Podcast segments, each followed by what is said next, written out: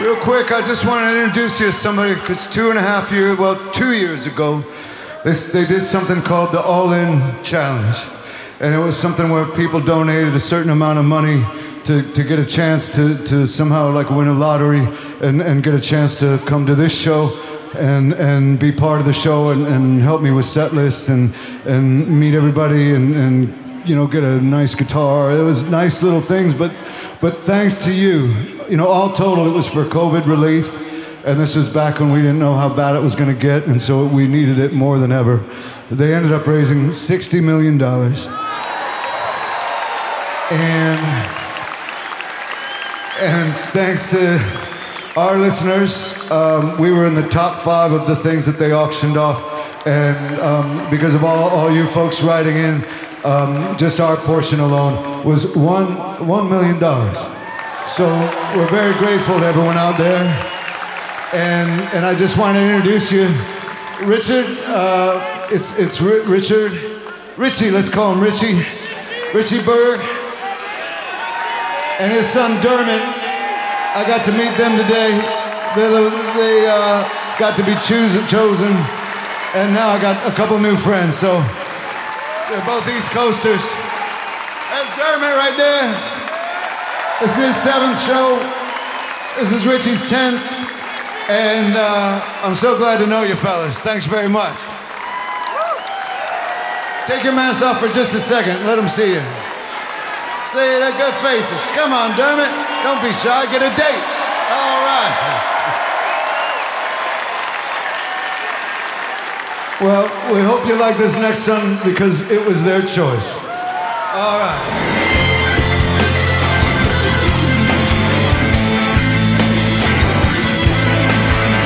You can call me Al, you can call me Ed, you just just fucking call me, why don't you?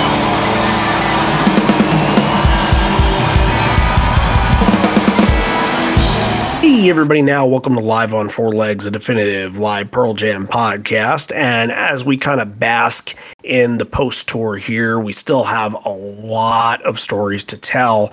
And thankfully, we get to tell a really, really good one today. If you remember, in Camden, New Jersey on September 14th, we had a father and son duo, Dermot and Rich Berg, that got to go on stage, and they were the winners of the All In Challenge, which they had donated to and got this experience of getting to meet the band and getting to go backstage, which they're about to talk about in just a second. So we're going to tell that story. It's Randy Sobel over here, it's John Farrar over there. Let's get right into it.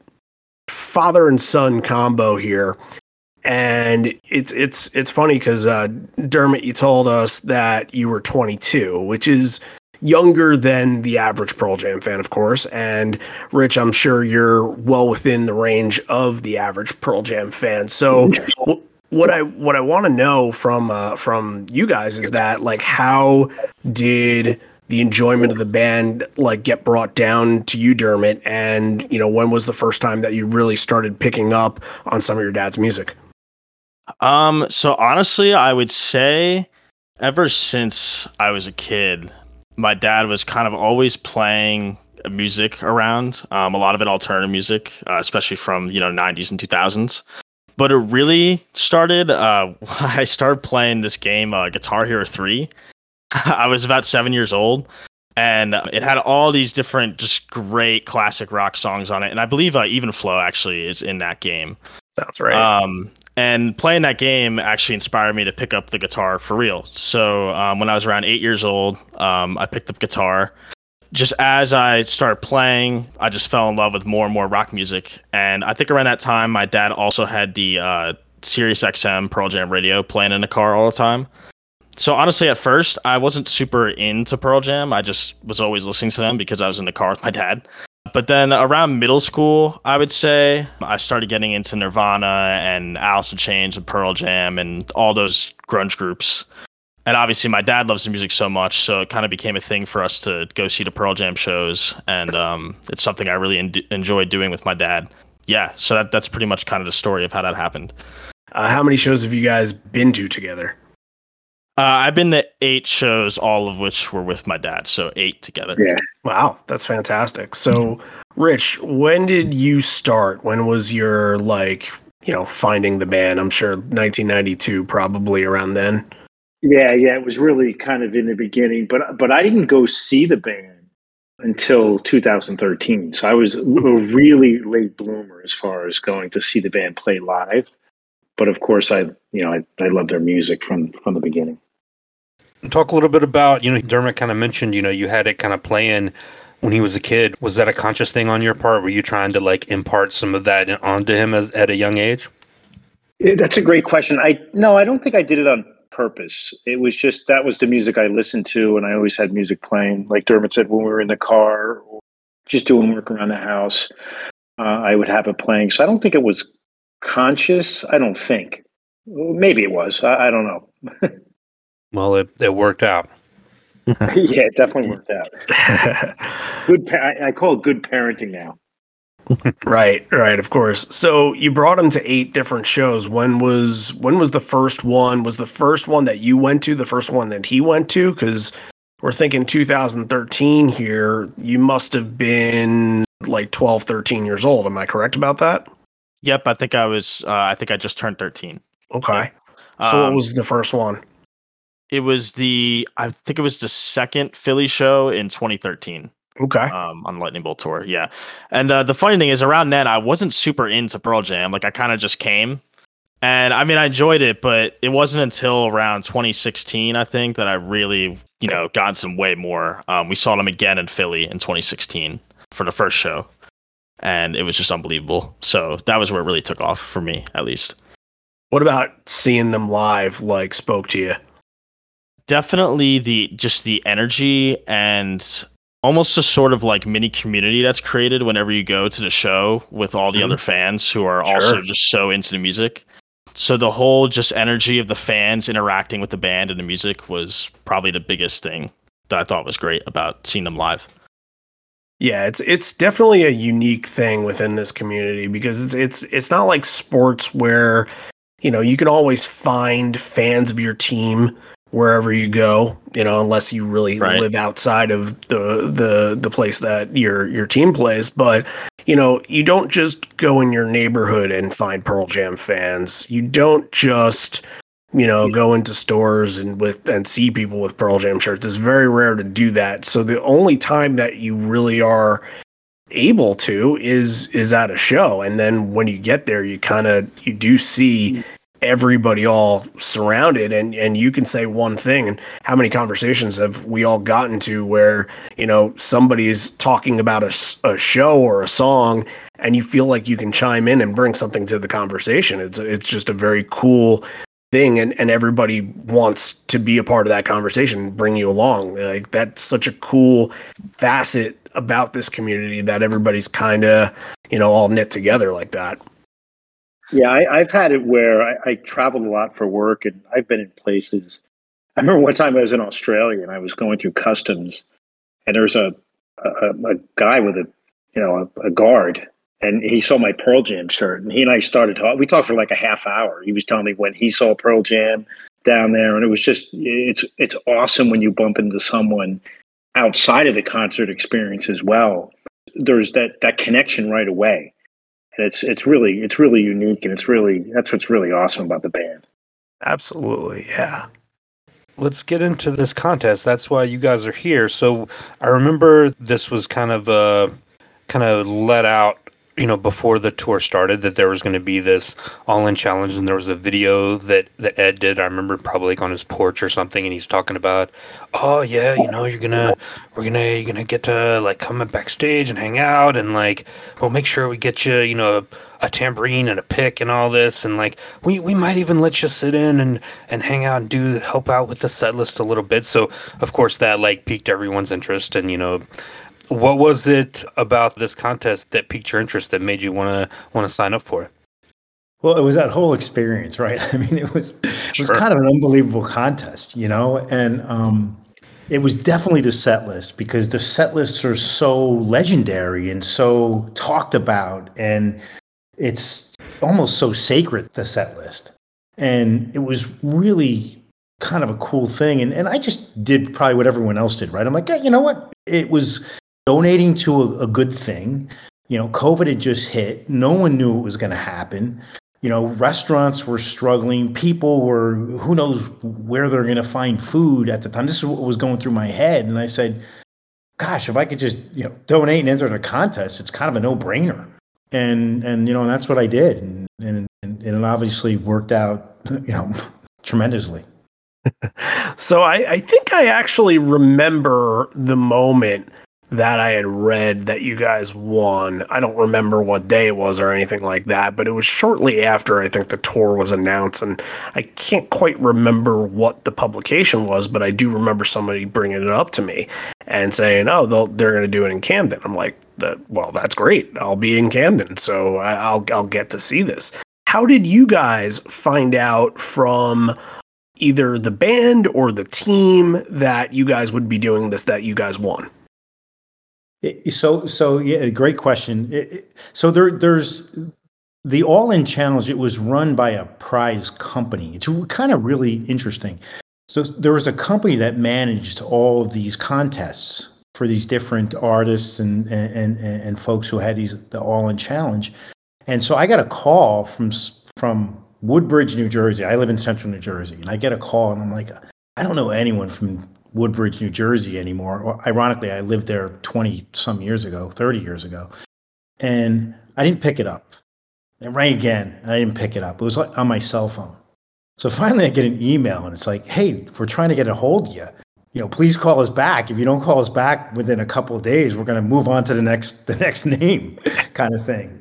So um, I ended up calling this prize company, and they're located in, in Woodbridge. And I spoke to this woman. Her name was Kathy, and you know she told me that I I won, and I was like, "That's unbelievable! Like I can't believe it." And then you know, you, of course, you've got to go through a bunch of paperwork and and whatnot, and to to to do it. But over you know, and that was really, I think that was I'm going to say in May or June of 2020 and so then we just had to wait for things to open up and you know and and so for two years i was every now and then i would check in with this woman kathy at the prize place. And we kind of de- developed like a little bit of a, a phone you know relationship because i you know i told her i was going to take dermot and you know and, and kind of our story a little bit. And uh, you know so she liked it and she, she was great through the whole process. But she was the one that i interacted with up until we were at the show um, so it was all through her and, and the updates and what shows to pick and and and and everything was all through her until we we uh, we got to the show and we met. Uh, we well, she gave me the text a phone number of this gentleman Pete, who's a tour manager, and that's when we met Pete. And that's when we really started interacting with really Pearl Jam, the the entity, if you will, you know, with the the, the group and and and and their organization. So let me just get this straight. You guys knew that you won in the summer of 2020, in the summer where COVID. So, like, this is all going on, and, and June, July, around that time, we're still in the thick of it. We're not going anywhere. It's summer. We're, you know, it was a pretty miserable summer for a lot of people. So, you get this news, and I'm sure you guys are feeling it just like everybody else. And now, like you're you're ecstatic but you have no idea when this timeline is going to be. How hard was it to wait for that? And on i guess on the flip side was it something that you had for the for that period of time that you were able to look forward to that you woke up every day and you're like all right one more day closer you know? Yeah it was uh I, we, we never knew what how many days were left right? So that's what was so it, it was interesting because yeah, I looked forward to it. I used to play the video over and over again, and I would joke with my wife, and I would say, "Hey, look, Eddie's talking to me. He's talking to me right now." So I would do goofy stuff like that, and and um and it was just we were, but there was nothing we could do. We just had to wait, and and you know, and, and who and you're right. At that time, who knew what was going to happen with anything at that time and and whether it was ever going to happen so it was it really wasn't i wasn't anticipating it because there was really at that time it was weird there was really you didn't know there was nothing really to anticipate yet The world was like it was up in the air. Like who who knew what was going to happen? Were there set lists scrawled on the walls in blood? Like you guys had two years to think about this. Sheets of paper everywhere. I want to see how like, you guys came up with this too. Yeah, you you were sitting on this for a long time.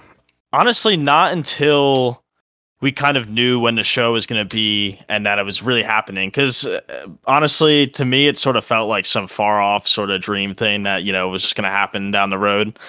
And then when we actually knew it was going to happen, we started thinking about the different songs we wanted and all this stuff. So, kind of leading up to the show, and especially after the uh, Madison Square Garden show, because we wanted to see, you know, what songs we were going to see there. We really spent the next couple days before Camden, like talking about it and all sorts of songs that we wanted on our list. But I guess we could get into this. What ended up kind of happening is when we met Eddie, he had sort of like a skeleton of a set list with a bunch of different almost like A or B options. Like, okay, should we do this song or this song? And then he would ask us and we would pick, or he'd be like, Oh, I was thinking of doing this song, you know, is is this a good idea to do? So we didn't get a ton of opportunity to like request directly, you know, and write from top to bottom like what the set list was. Uh, But he gave us a lot of leeway either way with all the different options that he had and all the different possibilities. Well, um, now we gotta ask. So, what was left off the chopping block there? Because, I mean, look, being there, that was my second favorite show of the six that I went to. Oh. And, uh, like, specifically, you know, Hard to Imagine, Inside Job, and Untitled MFC were easily my highlights. And I didn't think I'd get some of those ever again. Like, Hard to Imagine, I hadn't heard since my second show, Inside Job, I haven't heard since my first. So like those options were to me just mind blowing. So what you know, a little bit of the backstage secrets here. What kind of got left off this set? Yeah, that's a great question. But just just to go back a little bit, we did come to the show with we we had a list. We of course Dirty Frank was on that list. Um, we we also wanted to see if we could talk him into doing an album show. Oh. And, and so we, we we were Derm and I we were going back with all these crazy kind of ideas. What album did you want? We wanted uh so Derms. What, what one did we want the best? Well, we we didn't want ten because they did ten and really their last Philly show. So ten we, we knew ten would be out. That would be kind of silly to ask. Um, I think we were looking at um, Vital- uh, Vitalogy Derms. That we yeah, I, I, think it was either that or No Code. I mean, No Code would be like a yeah. personal favorite for me, but I know they've done that before. I, I don't know if they've done Vitalogy from start to finish. So that was they have not. Was, yeah, that's yeah, what I was. Because of the weird ones, I don't think they ever will. Yeah, yeah. yeah. So we did kind of have a list that we we kind of created. We, we we would talk and and hey, what's on your list? What's on you know? Okay. Hard to imagine what's on our list though, for sure. That was one of the yes. top five that we had. Um, so it was pretty great. I actually I believe that might have been one of the first ones he. I mean, because it was early on in the set list. One of the first ones he he asked us about was whether or not we should play that song, and I was like, yes, yes, please play that song. That's it. And it, and it, we should also talk about the kind of the process. So he shared with us, which was really cool. First of all, he's such an amazing person. I mean, it was just, you know, before we got there, I had to send a, bio, a bio to to them, and I, I wrote it that day. Like they're like, yeah, we need a bio.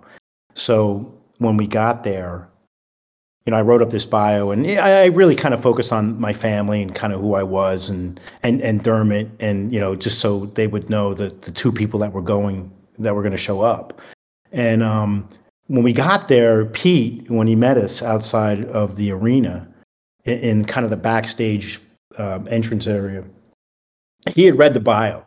Like he he started rattling off to Dermot. He goes, "Okay, uh, you went to the Berlin." Prague, Krakow shows in 18. Um, you uh, you play guitar, you teach music. Like he rattled off all these things with, with for, about Dermot, and um, and I was like, wow, that's pretty cool because he he read it right. Um, and then of course when we, when we met Eddie, you know Eddie read the bio, and the way we knew that, which was kind of cool how he did it, is at the end when we were leaving, he just pulls out of his pocket a bag of uh, Eddie Vedder guitar picks, and he and he and he gives him to Dermot, and he says, uh, "Hey, uh, you know, give these to your students."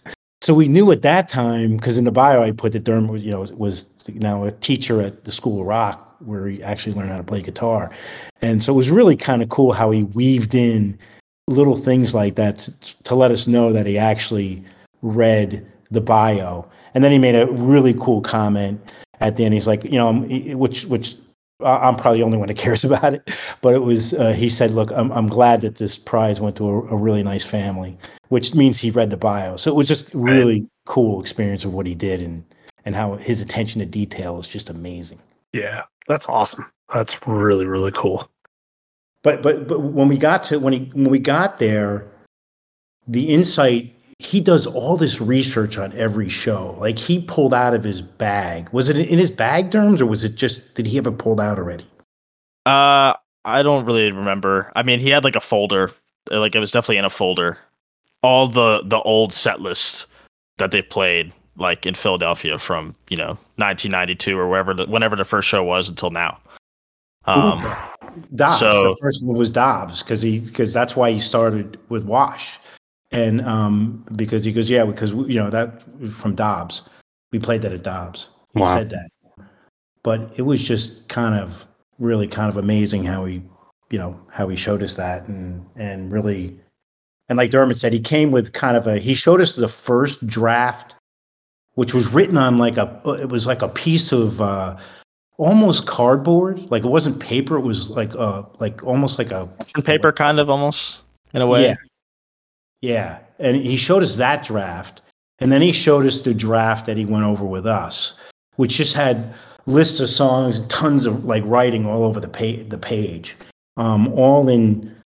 I want to say it looked like it was pencil, but I think it was just pen, like a very thin pen. But yeah, it was pretty pretty cool. Um, did you get to suggest Dirty Frank? What was his reaction if you did? We didn't. We, we were so so uh, we the the whole experience was just unbelievable.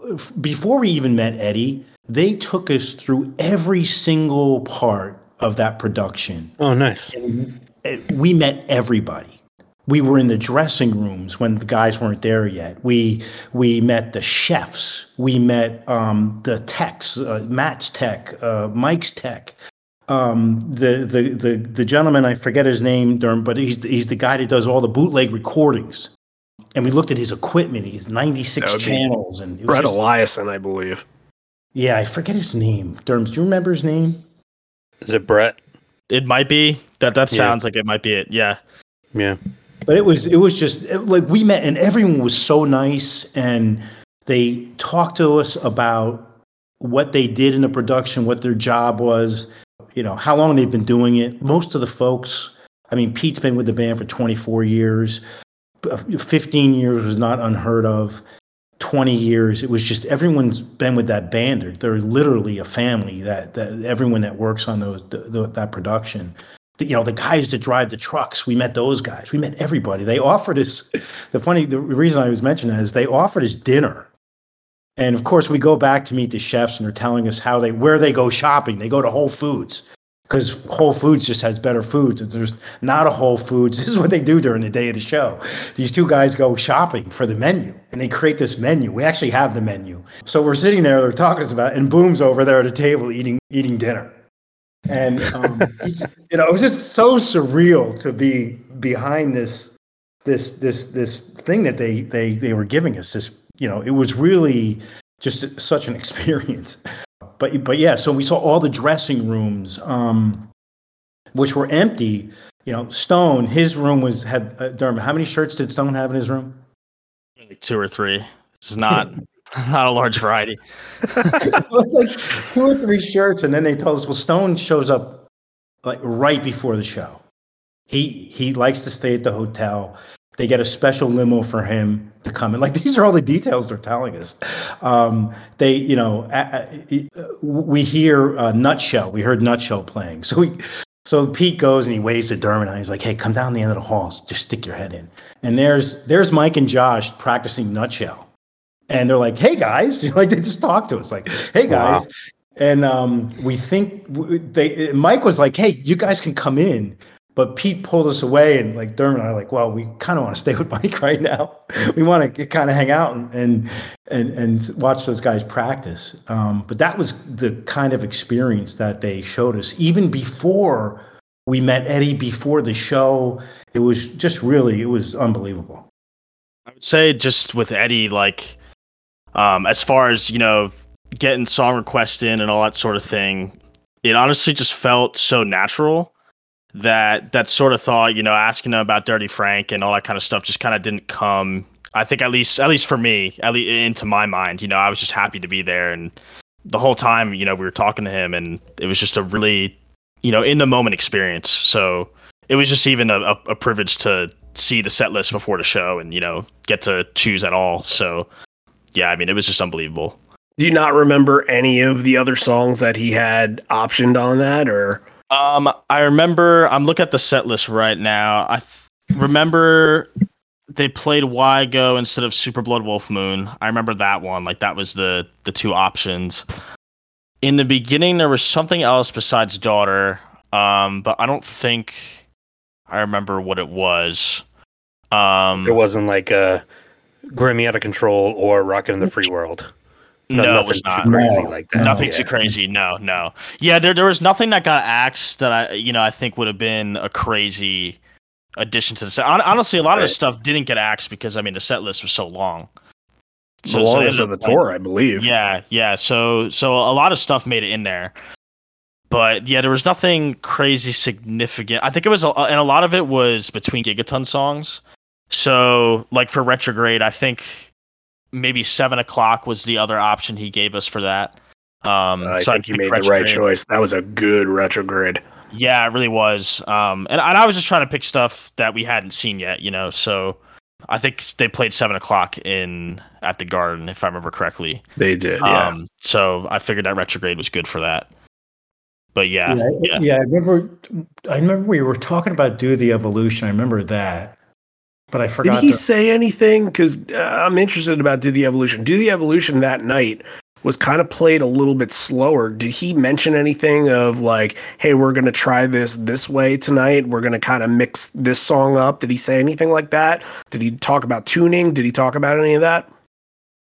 He didn't talk um, specifically about tuning or tempo or anything like that. Well, he did well, talk he a lot about. Yeah about because we asked him or I asked him, you know, when you're in the middle of a show and you have these songs written on a set list and you cross one out and play something else, like what happens? You know, why why do you all of a sudden change? Like what makes you think to change the song? So he explained that a lot of it has to do with just the energy of the crowd, um, and especially the safety of the crowd. You know, I know we can all imagine that they take that very seriously. So that's part of the reason why they start slow and they kind of build up now to this kind of bigger, you know, sound. But he's just always looking at the crowd and making sure that everybody's safe. And, you know, if things get a little rowdy, he thinks, okay, maybe we'll play a slower song next to kind of bring everybody down. You know, if they need more energy, they'll bring out maybe another hit so that, you know, the crowd gets all riled up and everything. So that's what he takes into account pretty much every time that he makes a set list and then when he's in the middle of the concert. Yeah, so, during, he said he does that during every song. He's watching. He's and he said he goes, yeah, I do that during every song. He's like watching, thinking about the next song, and he's doing all that in the middle of singing the current song. It's pretty, pretty, pretty amazing. What was interesting is as we were going through the set list, he would hum the end of the song and then like the beginning of the next song to like Ooh. make sure that it kind of sounds like it makes sense, which I yeah. thought was pretty interesting. It was, um, it was yeah. So that that was pretty that was, that was pretty cool. it's just like surreal. You guys right now, this is I mean, this whole thing is kind of surreal because I think these are conversations that we've had before of hey what are they doing what's ed doing when he's thinking about drawing up the set list what what are they thinking about in the set when they need to kind of make an audible and, or something like that. And it, it kind of confirms that a lot of what we talked about is is pretty close to being accurate here because it seems like you know everything the way they, they, they put it together ed is just conscious of everything and i think that that was sort of the thought and the hope that he would be conscious of everything. And then now you guys are kind of validating that thought. So that, I mean, just to be able to see that, uh, incredible. How long did that whole process take? So we were with Eddie for, I'm going to say 15 minutes. It wasn't that long, right, Okay. Maybe. Yeah, 10, 15 minutes. 10, 15 minutes. Yeah, I think um, so. It, it, it, was, we were with it. Was definitely why the show started late. Because, and that, that was the other cool thing. It was just Dermot, Eddie, and I in his dressing room and nobody else. The door was shut. There was nobody else in there. It was just us, the three of us, just talking and he you know like like we said he was kind of going through the, the tempo of the songs and and and and you know and, and and what he thinks about and and about you know the changes like Dermot mentioned. I I also asked him which which I thought was kind of insightful. You remember people were talking about on the, one of the uh, Facebook pages the the difference in the the handwriting of the set list. Yeah. So I asked him, I said, how come why the difference in in handwriting? And I think he looked at me kind of like, what kind of question is that kind of thing? and and but but what he told us was really insightful. It it, it so he he learned calligraphy and and so he so what he did was really kind of smooth because if you could tell a lot of the set lists now they have like that calligraphy you know yeah. in the title mm-hmm. oh yeah and so as he he pulls out of his of his bag of tricks i'll call it the msg set list and he goes you know i learned calligraphy he goes you know i he goes i used to write the lyrics he so he writes he used to write lyrics with a a, a quill and ink and and he and he does that. He did it to slow his mind, like his writing down. So well, he does the he does the calligraphy. He does the calligraphy now. He used to do the uh the yeah. ink blot. He does the calligraphy uh now. I think right. Yes, yeah, because now now he could do it with it, with any pen. So then, he, so then he starts showing us how he how he learned calligraphy. Like he's actually showing showing you know you press down on the upstroke and less on the downstroke, whatever it was. And lo and behold, he had autographed the, the MSG set list for us at the same time. It was just, it was kind of like Darren and I were kind of wow. like, that was like when we are talking about after the show, we're like, yeah, that was really smooth, you know? But what he had said about the calligraphy, though, that I thought was really interesting is that he writes all of his lyrics in calligraphy because it's a lot more tedious. So it forces him to think about the words and cut out unneeded words or you know change things if he needs to. So I, I mean that that was a pretty insightful thing that he said. You know that that he told us about. Interesting that he doesn't use a typewriter anymore because that was his whole thing was using a typewriter. But yeah, It'll I probably think give the same effect. Yeah, make typewriter make you have to slow down and yeah, yeah, yeah. That's that's a really really insightful answer for that because you don't you know before the show. Yeah, there's a lot going through your mind. You're about to go two, two and a half straight hours of just balls to the wall rock and roll. And yeah, you do have to slow yourself down. I'm like, that's that's that's pretty fantastic that he kind of came up with that and uh, has found a way to sort of ease his mind before going into these shows because yeah going out there like you know rarely is he ever tense rarely is he ever tense. He's usually very, very loose. And if that's what makes him loose, that's that's very interesting. Let's get into the show itself. Now, where are you guys intaking the show? Where where where are your seats or where are you standing? What's uh what's the situation of where you're watching? Uh, so for about the first half of the show, we were, I think, in like the second row of seats, like right before the pit. So pretty much like right in the center front. And I think we were there right up until even flow, or right right after retrograde. Yep. Um, and then we got a text from Pete, the tour manager, to uh, to come on back. And then for the rest of the show, we were actually right next to the guy who is uh, recording the you know the bootlegs right on the side of the stage, um, which was pretty awesome. um, so yeah, that's where we were kind of situated for each half of the show. Obviously, you guys have never really gotten that kind of experience before. What was it like just being right on top of them. Honestly, what was really cool about it was also seeing the whole crowd.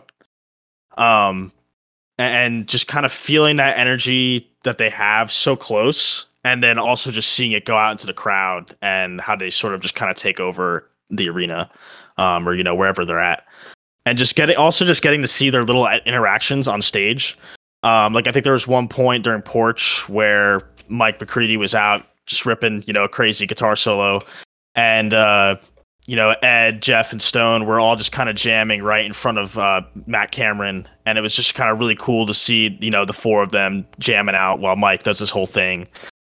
And it, yeah, it was just super surreal to be up there. Yeah, I love the energy of the crowd, which was which was awesome. Just to feel that from the stage was really really cool. We you knew that you were going to get to come out on stage at some point. Uh, did they tell you like when that was going to happen, or did they prepare you for anything at all?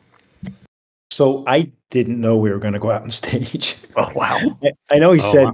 kind of something in the video originally that he posted, but all of a sudden, like Dermot goes, "Dad, he's talking about he's talking about the, the contest," and I'm like, "Oh." So so like, he's like, "Come on out," you know, and I, that was the first time I knew I was going to come out like uh, I, I, was happy just being on the stage on the side there, and then all of a sudden he pulls us out in front of everyone, and of course I wanted Dermot to experience too. So, so like, I'm like, come on, you're coming with me, and um, it was pretty pretty awesome.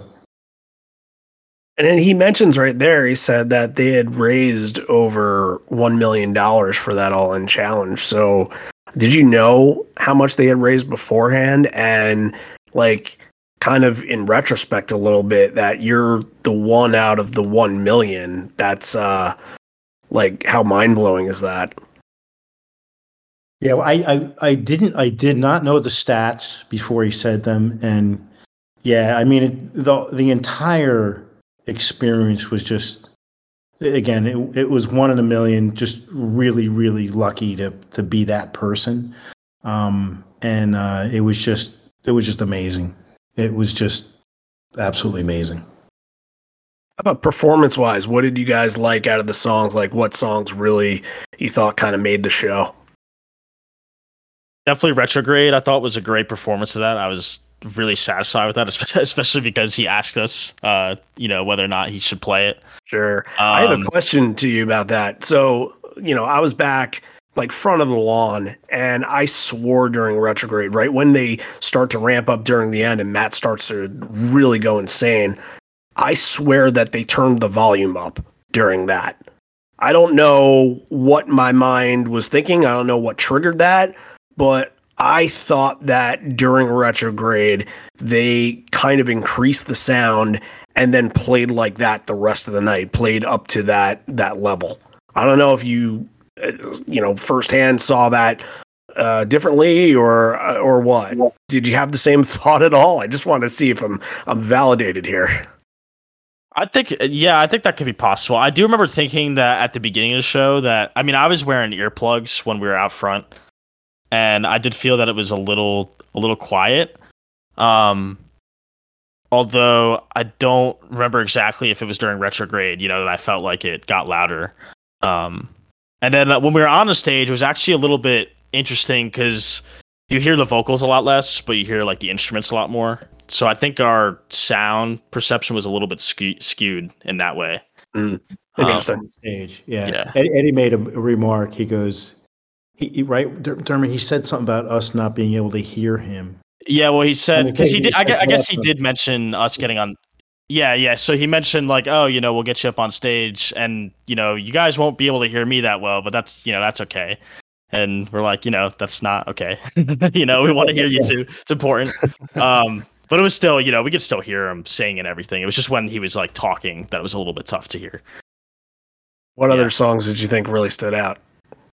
Uh, Hard to Imagine, of course, was great. Um, Inside Job was was just awesome. Um, yeah, Inside Job was great. Um, well, Breath was your pick, right? That was the one that you got to kind of introduce. Yeah. So the, the, the funny thing about about those two, State of Love and Trust and Breath, is he had that on the set list um already. When we got there. He he just asked us. He was like, "Hey, you know, I'm thinking of doing this sort of singles thing. You know, stay alone, trust, and breath. You know, is that a good idea?" And then we said yes, of course. You know, Like, but- yeah, like, of course, sure. You know, it's um, but yeah, it's kind of funny because he kind of said that we picked breath, but the, the truth is, like, he kind of already picked it himself. But I mean, it was really great for us because after the show, so many people were like, "Oh, breath, you know, that's such a great pick, like, great job, all this stuff," and we're like, "Thanks," you know, even though, He Um, gave you the credit.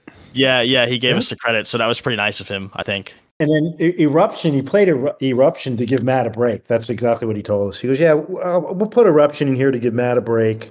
A dream too. He he mentioned a dream Yeah. as well.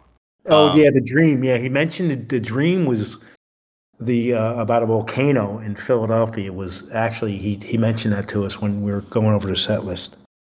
Yeah. So did he tell like did he say where on where he was going to stop for stories and what stories did he kind of reveal a lot of that uh, of that to you or just that one? No, he he he- no, he didn't tell us anything about any of the stories. He didn't even tell us he was going to talk about the volcano. He didn't even tell us that. He just he just said, "Oh, that's why you put it in there." it was like he goes, "Yeah, I just put this in there because I had a dream about a volcano last night." So yeah, that's that's a 27 song set, I believe, with no no give to it. That's an incredible set. And after the show, I mean, like everybody that left, I think that I was around was just completely, you know, in awe of what they just saw. What was the after show like for you? Did you get to go back into the backstage, or did they, you know, did they say goodbye and thank you and all that? So so so that's uh, so what we learned in the um the pre the pre-show tour that they gave us is there's a spot behind the arena that the band has 3 minutes to get to. So they Oh. can get in their cars and get out of there with police escort to get back to the hotel. Oh, So, so they walk off that stage, um, and they and they actually go right to the cars, and um, so so that was really that was another interesting little piece of insight that they they told us. Um, but we did go backstage because we had all our stuff back there. Of course, you, you remember in the prize they they had an autographed uh, guitar that uh, that that Ed had given us when we met him. Um, you know, took a we took a few pictures with Ed. He was that was the other funny thing we're sitting there waiting to take the picture with the guitar, and you know, Dermot and I are ready to walk out. We're like, okay, we're done. We're ready to go. The guy's saying, "Hey, we have to go. The show has to start." You know, one of his one of his folks, and and Ed's like, "Hey, you guys want to take a picture?" I'm like, "Yeah, sure." So we're sitting there posing for the picture, and the guy goes, "Does anyone have a camera?" oh God. So, so I go, so I go, oh, I just made it. I go, oh, I thought Ed was going to use his. So Eddie goes and gets his phone to take the picture. And he, so he comes back with his phone, and I, you know, we're like, no, no, we, we have our phones. We're just kid, kidding, kind of thing. And I, I think he would have taken the pictures and then faxed or uh, texted it to us. I think it was just kind of so funny. He's just such a down to earth person, and um, but anyway, all that stuff was behind stage. So after the show, we went back because we were on the stage. So we we walked out that way, got our stuff, um, and then Derm, Derm, tell them the story about Josh when we saw Josh after the show. It was kind of cool. Yeah, so actually, right at the door to leave, like the backstage area, to go right out into kind of like the concourse area where all the food is, and just kind of where you get into the uh the show. Josh is just like sitting on the floor, like right by the door. We kind of walk past, say like, "Oh, you know, hey, like great show," and he's like, "Oh, did you guys pick Breath? Like, I love that song. That was a great pick, and, you know, and all this kind of stuff." And he he was really, really nice, really friendly, also. Um, but it was just a cool moment because it's like, oh, he doesn't even know, you know, like what the set list, you know, the the the magic behind the set list. So that was just a cool little moment. Um, That's crazy. yeah, Yeah. yeah, And that also answers a lot of questions for you guys about why are they late all the time? Because Ed's taking pictures and needs to find his phone to take pictures. That's that's the story for this one. It's probably the story for many others. yeah. But that, hey, that actually answers a great question as to why I didn't get backstage at St. Louis. So thank you for for uh, bringing that up because I I had a pass and we just kind of sat there and watched the crew break down. They're like, okay, you guys can leave, but we wouldn't have seen anything anyway because they were out the door in three minutes. So that's yeah, that's that's very interesting. Oh man, you guys, you guys lived a a whole like decade for this. like this is this is incredible. Just the story itself is just once in a lifetime. Like there was one other show that a fan got to pick the set list for over in Amsterdam in, in 2012, and that's kind of been highlighted as uh, one of you know the better shows of the last decade or so. But like this is this is while you guys didn't actually get to to write the full thing, this is I mean the experience in itself is maybe one of the best kind of fan experiences that you can get from them. Oh, absolutely. It, we're so we're so lucky and and and you know it, we are just so lucky to be able to experience that. It it was just it was fantastic. It, yeah, you're in the you're in the story now. You're in the you're going to be in the middle of it. Yeah, it was great, unbelievable. Well, I uh, I guess we can uh, leave it off there. Thank you both for coming on. It was incredible story. Just incredible story, terrific stuff. Have you guys watched it on YouTube at all? Have you like seen your clip? I've got a couple videos of the clip that some of the, the some of the, the, some of the Jamily have, had sent me that I've met over over time. I haven't watched it on YouTube yet, um, but the, that's kind of a funny thing because uh, we were in the in our car after the show, and um, and so we had, if you remember, we had talked to the guy who, who records the bootlegs, and mm-hmm. he also does the editing, and he does everything right after the show. And so I made a funny to Dermot. I'm like, yeah, you know that guy, whatever his name, Brett or whatever it was. I go, yeah, he's he's right now editing out our part of the bootleg. you know that when Eddie brought us up on stage because it, I, I've been at a couple shows. I think it was the Krakow show where he brought someone up on stage that Jill had met on a tour of Auschwitz earlier in the day, and and that's not in that bootleg. So I'm like, you know, he cut us out of the bootleg, and I just made. I'm like, he's probably doing it right now as we're sitting here waiting, waiting to leave the uh, the parking parking lot. Well, I mean, with everybody capturing everything nowadays, whether it's on the bootleg or not, somebody's gonna see it, you know. So you got that. You got that for uh, for the rest of your lives, and what an experience that was. All right. Well, thank you both for coming on. Terrific story and all that. And yeah, thank you so you much. Know, Thanks for having us. Yeah, we uh, we hope we get to see you. We hope we get to see you at a show somewhere down the line. Our paths kind of crossed in Nashville. Unfortunately, we didn't know you guys then, but because uh, you guys went to Nashville, right? Or is that just Dermot that went to Nashville? No, we, we were both there. That that was the uh, I think Dermot might have said that was the original show. We got that when we when I bought tickets for the tour. So we, we had those for, for two years.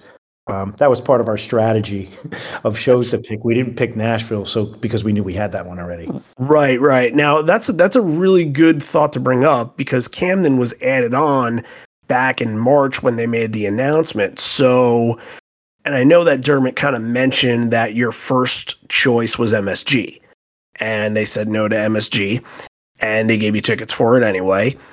And when did you find out there there was going to be a Camden show? Was it uh, after they announced it, or was it you know beforehand? How did that all come about? No, they they actually the great question. They actually asked us the shows. Um, it was after all the shows were announced. So it, okay. and, and, then I'm I'm forgetting the timeline, but I, we didn't I didn't I didn't I didn't pick any of the West Coast shows just because I I didn't I knew, look, I knew MSG and Philly, and you know those are always awesome shows. So I, I didn't want, I didn't need to travel anywhere, right? I, you know, and um, so it was, it was like a, a few months before where they they picked, you know, hey, give us two choices.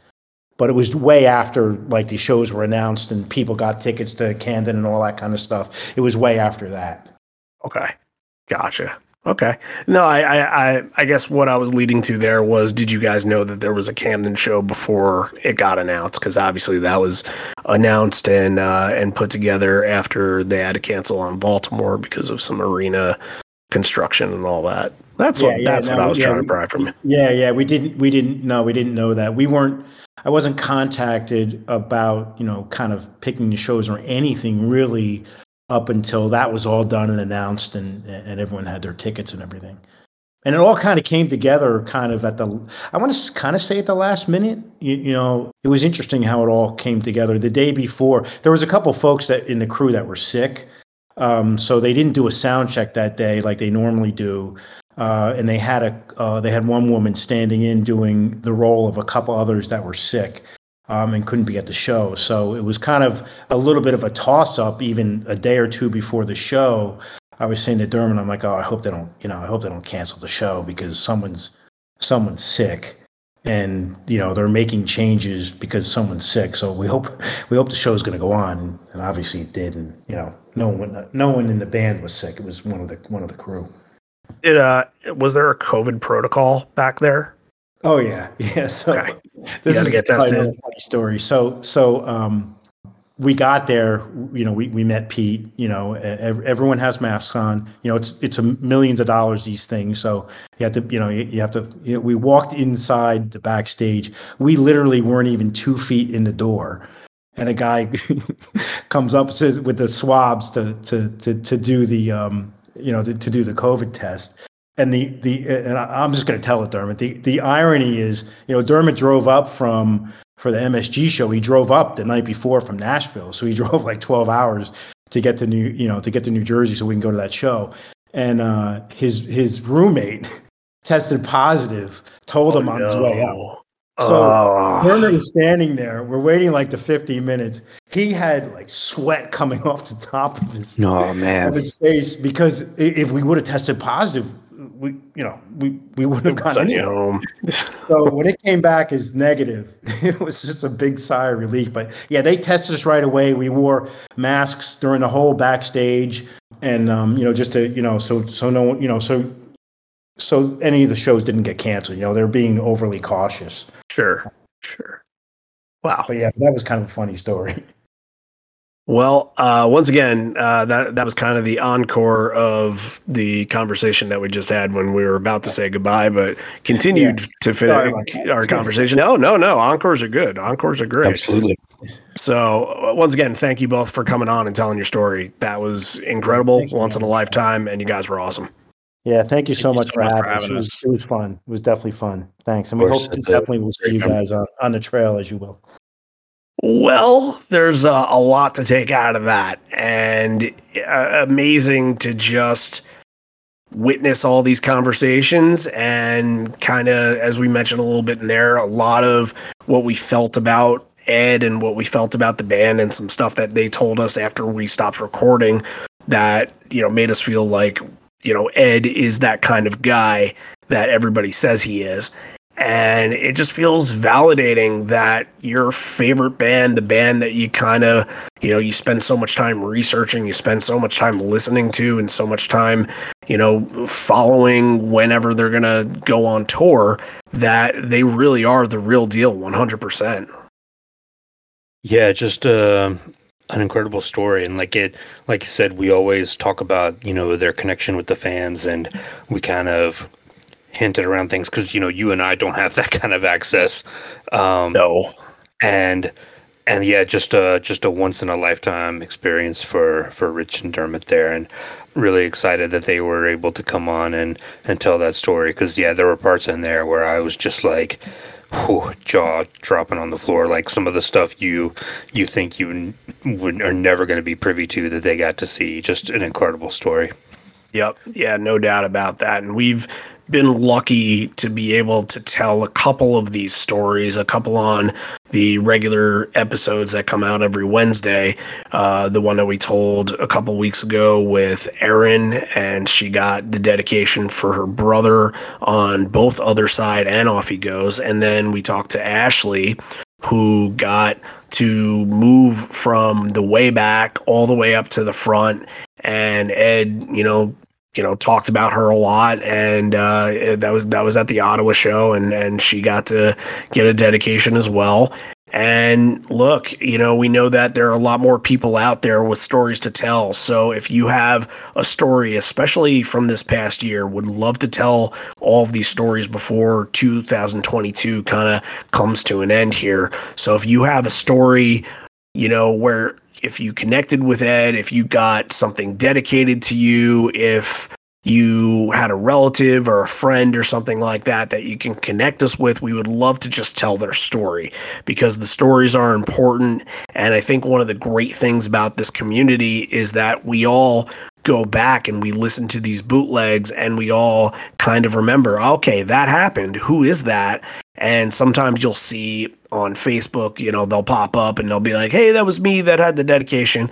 And you know you, you just kind of because it's such a, an important part of the set list you just kind of want to know more. So i mean that's essentially everything that we do we just kind of want to dig in and know more. So if you have a story from this past year from may from europe from september doesn't matter. If you have a story write to us, let us know, and we'll tell it. Look, I don't think anything is going to come close to what Rich and uh, Dermot had, cool. but if you happen to, then great. We would love to tell it. So, live on four, that's the number four legs podcast at gmail.com to send us an email and uh, we would be happy to hear from you guys so with that being said more content on the way. If you'd like to donate to the show, patreon.com slash live on four legs, or just subscribe over on Spotify or Apple Podcast. If you like the show, please give us a five star rating. That would help a lot. But until we have the next thing out, which will be next week's episode on Wednesday, we will see you next time. Take care, everybody.